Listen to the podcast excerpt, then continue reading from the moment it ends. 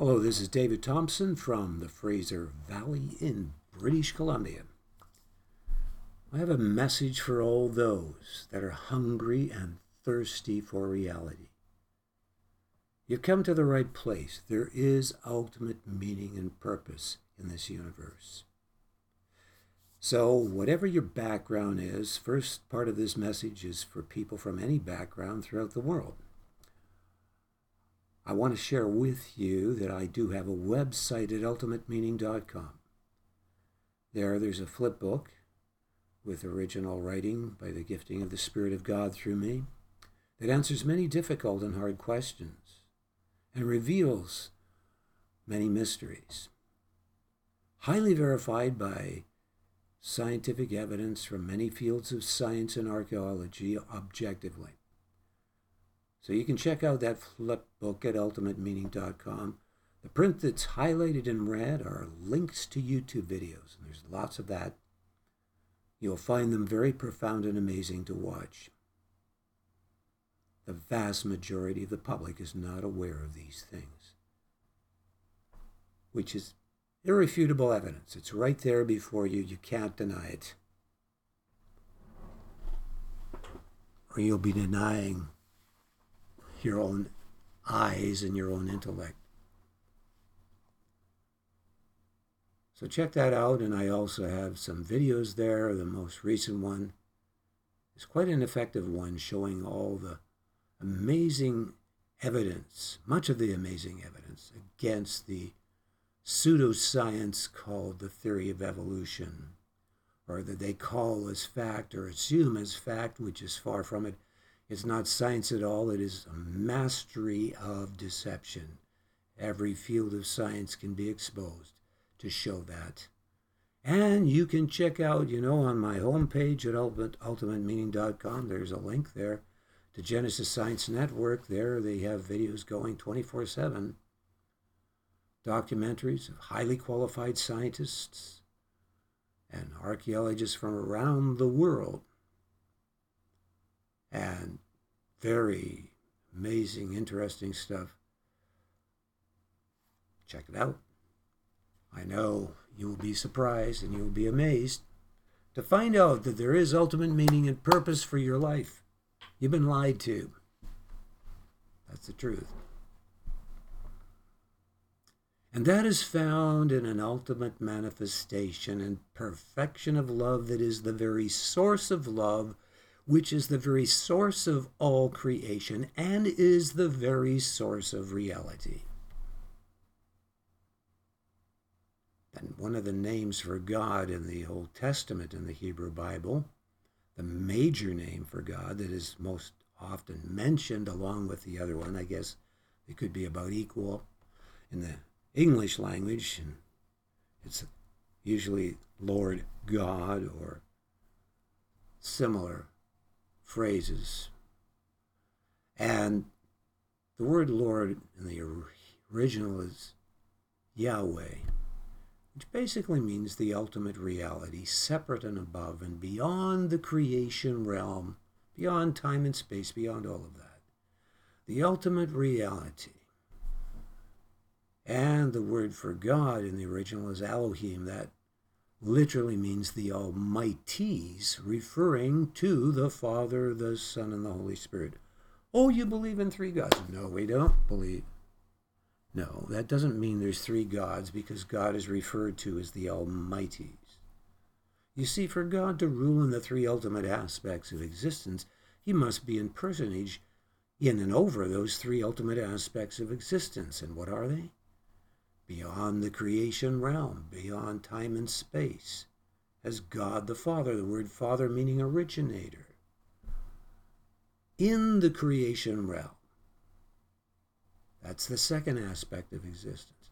As God the Son. What does the word Son mean? Expression. One of the other words is the word Word. It means expression. And God also must be in personage in the time and space creation realm to experience it, for he created it for his pleasure, to experience it. and to communicate with it.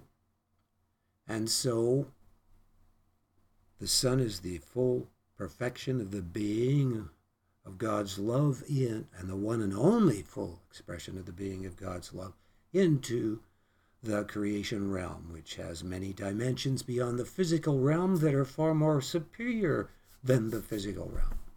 And then we have omnipresence. The God is filling all space, all dimensions of existence and time and space with his presence that can instantly raise the dead or do anything, bring anything back to where it was. And so, for God to be almighty, he must be in three person personages.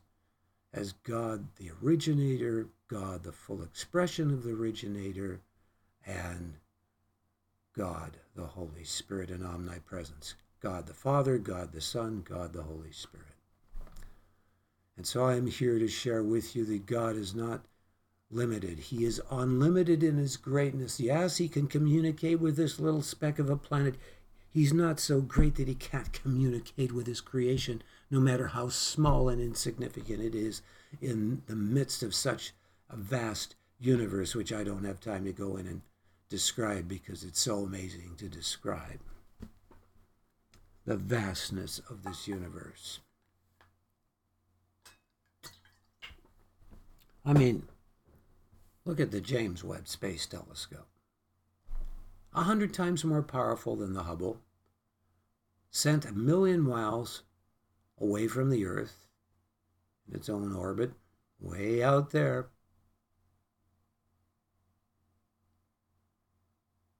What have they discovered? To their utter surprise, that everything that they can see now is contradicting the Big Bang Theory. Contradicting the Big Bang Theory. I'm not going to get sidetracked into all of this right now. But with all they can see of the stars, they know, for example, in our Milky Way galaxy, there's between 200 billion and 400 billion stars. Well, we know our sun is an average sized star. And our sun is a thousand times greater than the earth. So, you know how many billion people there are on the earth? Only 8 billion. In our own Milky Way galaxy, there's 200 to 400 billion stars. Some of those stars are a thousand times greater than, the, than our sun. this is just in one galaxy, and there's billions of galaxies. They say they can't see the end to the universe especially after the James Webb Space Telescope. So they estimate, from what they can see only, and there's a lot more than that, because they probably can't see beyond because they can't find the beginning, that for every grain of sand there would be a thousand stars. Many of them way bigger than our own sun It takes eight minutes for light to travel to the sun, and it, light travels around the Earth seven times in one second. To get to the closest star beyond our sun is something like four light years. To travel across our Milky Way galaxy, I don't know how many, probably it's in the thousands of years at the speed of light. Forgotten what that is. They estimate that for the 8 billion people on Earth, each person would have something like 18, I forget if the scientists said 18 trillion or 80 trillion stars. So God can communicate to this little speck of a planet. Well, did he just create life on Earth and nowhere else? Well, no, he did create life in many other parts of the universe. I'm sh- pretty sure of that. But you'll never reach it. Man will never reach it. he can't even get anything to come close to the speed of light. No. See, I've written a book on the afterlife called Afterlife Incredible Irrefutable. You can purchase it on Amazon. It's a large 6 by 9 paperback of 368 pages, or you can get it in Kindle format to have on one of your digital devices or your Android or iPhone. Very uh, well, very good book to read. Got a few little mistakes. I'm going to have some revisions and improve it. I need to put it into the account there of a man that was dead for seven days. I didn't write that one up, and yet I put it in the introduction. Nevertheless, check that book out.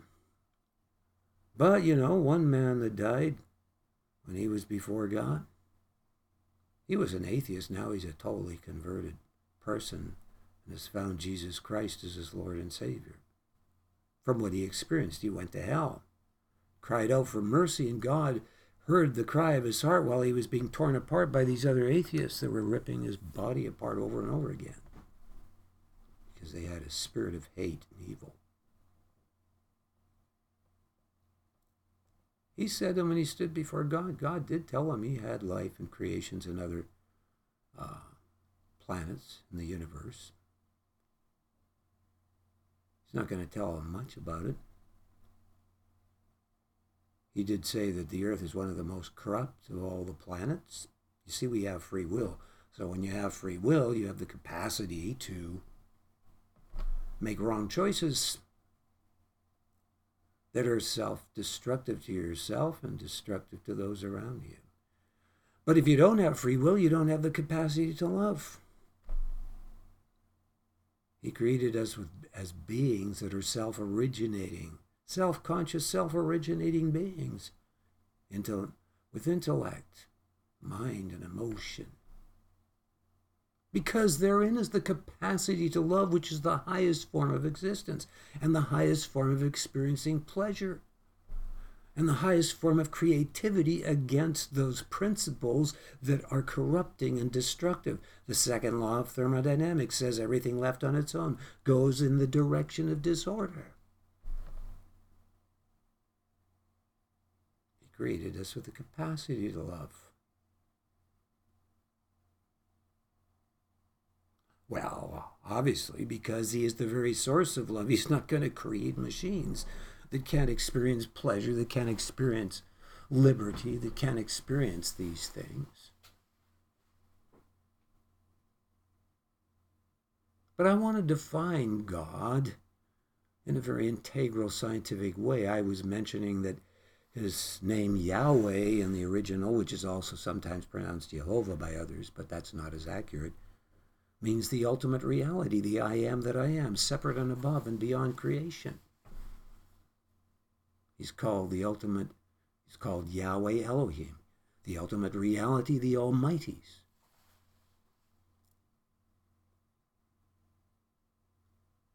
And we need to understand what the source of this reality is. So if you look up in dictionaries the definition of the word truth, you'll discover it basically means that which is real or reality. So you look up that word in various dictionaries, basically that which is indestructible, absolute, immovable, etc. There's only one quality that is indestructible, and I want to describe it now. It is an ultimate perfection of love that is the very source of love, which is who God could only possibly be. And the first aspect of this love is that it has integrity, that it will not condone what is contrary to love. So, what is this love? It is a quality that always chooses freely, innately, the highest lasting good. Self originating choice that is always choosing the highest lasting good over any lesser choice, because any lesser choice as such would have a measure of corruption in it. This love is so pure that, as it were, it is a blazing fire of judgment against the slightest that is contrary to this love. It will not tolerate corruption. It is the opposite of corruption. It is the destroyer of corruption. This is represented in the negative symbol in nature, electricity, math, what does that negative symbol represent? It represents cutting off all corruption. It represents an indestructible foundation of reality from which can spring forth creation that can go on and on without corruption. But the second law of thermodynamics says that anything left on its own always goes in the direction of disorder, basically. I mean, there's a more refined scientific definition of thermodynamics. I don't have time to get into those. This is a general observation of the universe. So, the first law of thermodynamics says you can't destroy matter, it just changes. If you destroy it, it just becomes another form of energy or whatever. It basically implies that there's no beginning that something always was. And that's pretty obvious, or we wouldn't be here. Nothing cannot create something. So there's an infinite past. So we, according to the second law of thermodynamics, should have come to total chaos in the somewhere in the infinite past, somewhere in the distant past. And yet here we are in a highly defined and designed universe. I mean, you can't see your cells, they're too small. and yet, in your cells, there's a whole universe of machinery that is very sophisticated and complicated. In fact, it makes modern AI computers and technology look like child's play. They can't touch the surface of the machinery that's inside one of your cells and all of your cells. If you brought it up in the size of an electronic microscope looking at it, it would be like a city 20 miles wide in which you would find all kinds of very different machinery. Robots walking on tracks that have two arms and legs, are carrying heavy loads and are given addresses to take it to different places. According to scientists, the speed those things are walking would be equivalent to about 2,000 miles an hour, according to one scientist I heard. And they're going all around inside the cells carrying all these things. Incredible machinery that they can't even come close to. That's what's in one of your cells. It's irreducibly complex. You take one part out, it doesn't work. There's no way those little robots in your cells could have evolved.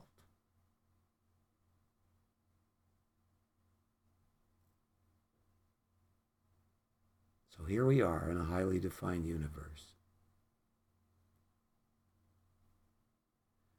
And the theory of evolution, if it's implied, if it's applied to the infinite past, since they believe in the survival of the fittest, there should have evolved an ultimate being. It certainly wouldn't have been in this physical dimension, probably another dimension. There are many dimensions superior, far superior to the physical dimension, according to mathematical analysis of particle physics. And again, I don't have time to get into that here. Using very genuine mathematical language. And what does it point to? It points to an ultimate intelligent source. Do you know that the atomic structure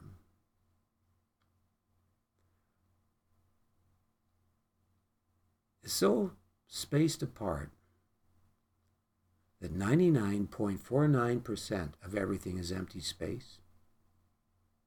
And in that atomic structure, there's the physical dimension, which is the third dimension, the fourth, which is superior to the third, the fifth which is superior to the fourth, all the way up to the tenth, and possibly more.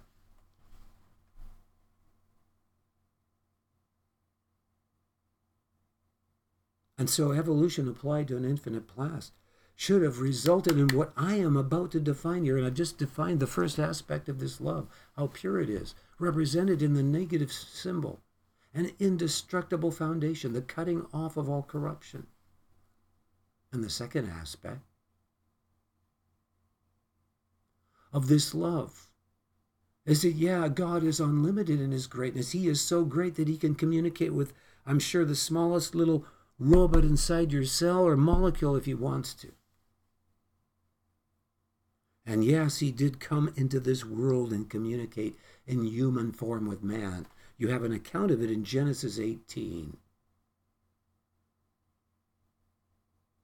Where Abraham is at his tent door and there's three men standing a little ways from his tent door in the heat of the day. And he perceives they're probably more majestic than normal humans, bows before them and says, Can I make a wonderful meal for you? And they do. And he sits and talks with them.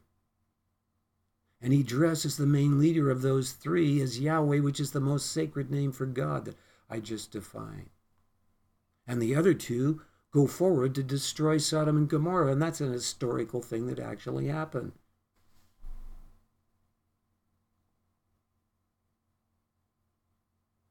And he went up from Abraham into the heavens right there.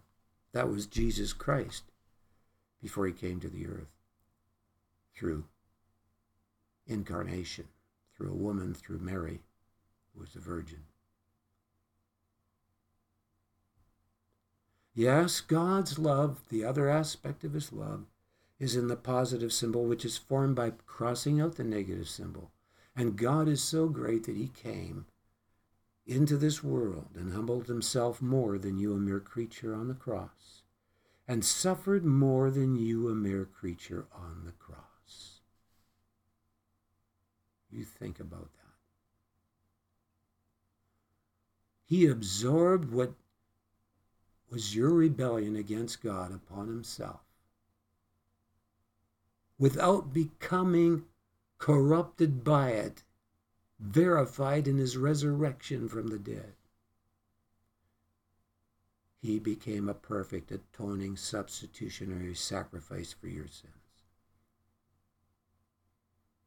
And that was a reality that happened before the world was created, not just in this time and space realm when it actually happened on this earth.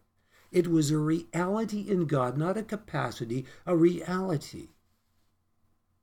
It had already happened. It says in the Bible that Jesus Christ was slain before the foundation of the world. That means that he had this quality of love in him always from the infinite past that was so great that he could humble himself and do that. And indeed, it was a reality.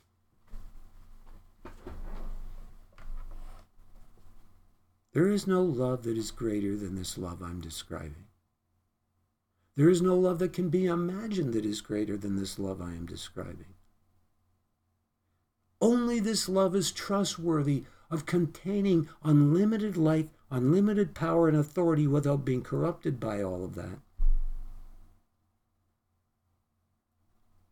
Or using it in a corrupt way, thus indicating him to be the very source. And only this quality that I've described of who God is, is who the one true God could possibly be. Only this quality.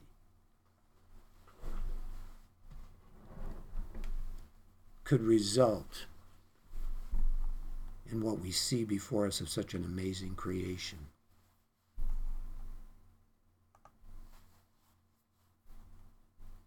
It's such good news.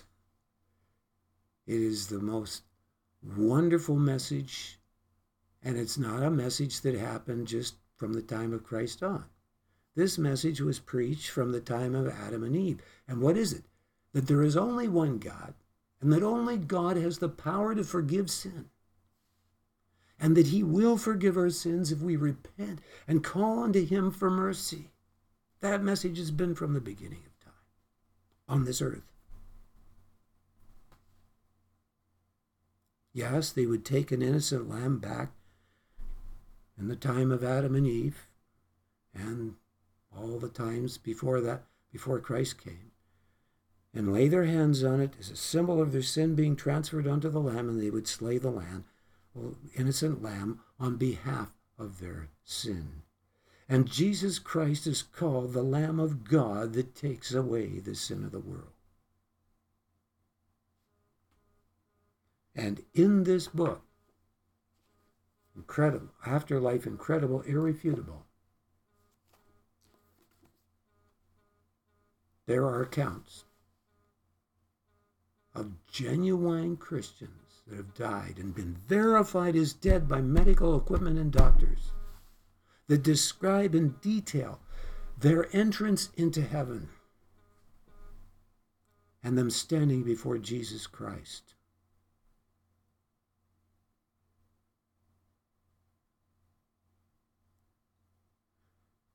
They were in a dimension far superior to this physical dimension. It's so much more real that one person described it as the comparison of 2D paper, 2D dimension compared to 3D.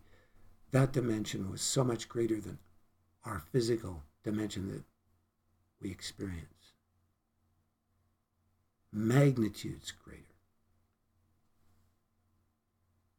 And there they are and they're experiencing such intense love as Dean Braxton, for example. You look him up on YouTube. Braxton is spelled B R A B R A X T O N. Dean Braxton. Type in front of it NDE, standing for near death experiences. He was standing before Jesus Christ. Actually, I think he was on his face at first. The love was so intense you can't put in words in the human language. The, the love was so pleasurable and intense. The love they experience there is far greater than some sexual pleasure we experience in this physical realm. This love was so intense that Dean knew that if God had only created him, that he would have come and humbled himself more than him suffered more than him on the cross so that he could choose to repent and receive God's forgiveness and be reconciled to God. That is amazing. The love was so intense that it felt like he was the apple of God's eye and that God loved him so much and so personally that nothing else mattered in the universe but him. And yet he knew that God loved others just as much in heaven. So, this is the message of ultimate meaning and purpose for your life. You do not have to fear death because the afterlife is far more real than this life. So, that's a long message for an introduction here, but I want to get in now to the message that I want to give to those that have come to receive Jesus Christ into their life. Now, if you want to pray a genuine prayer before Yahweh the Almighty's, Father, Son, and Holy Spirit, the one true eternal God, then you can go to my website at ultimatemeaning.com. And there's beautiful music in the background. And you can pray the sinner's prayer there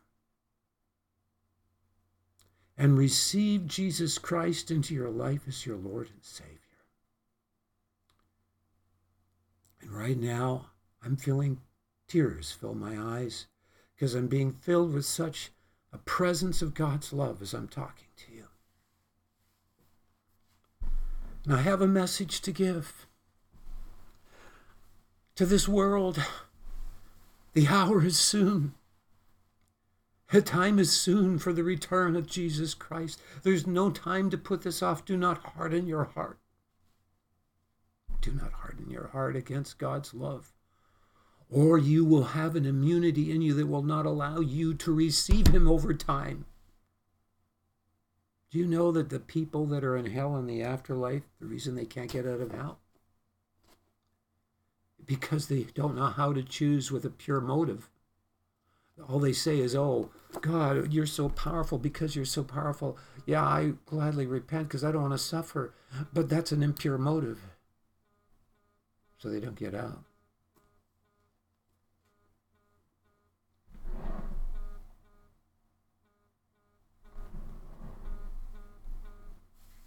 Don't get out of hell.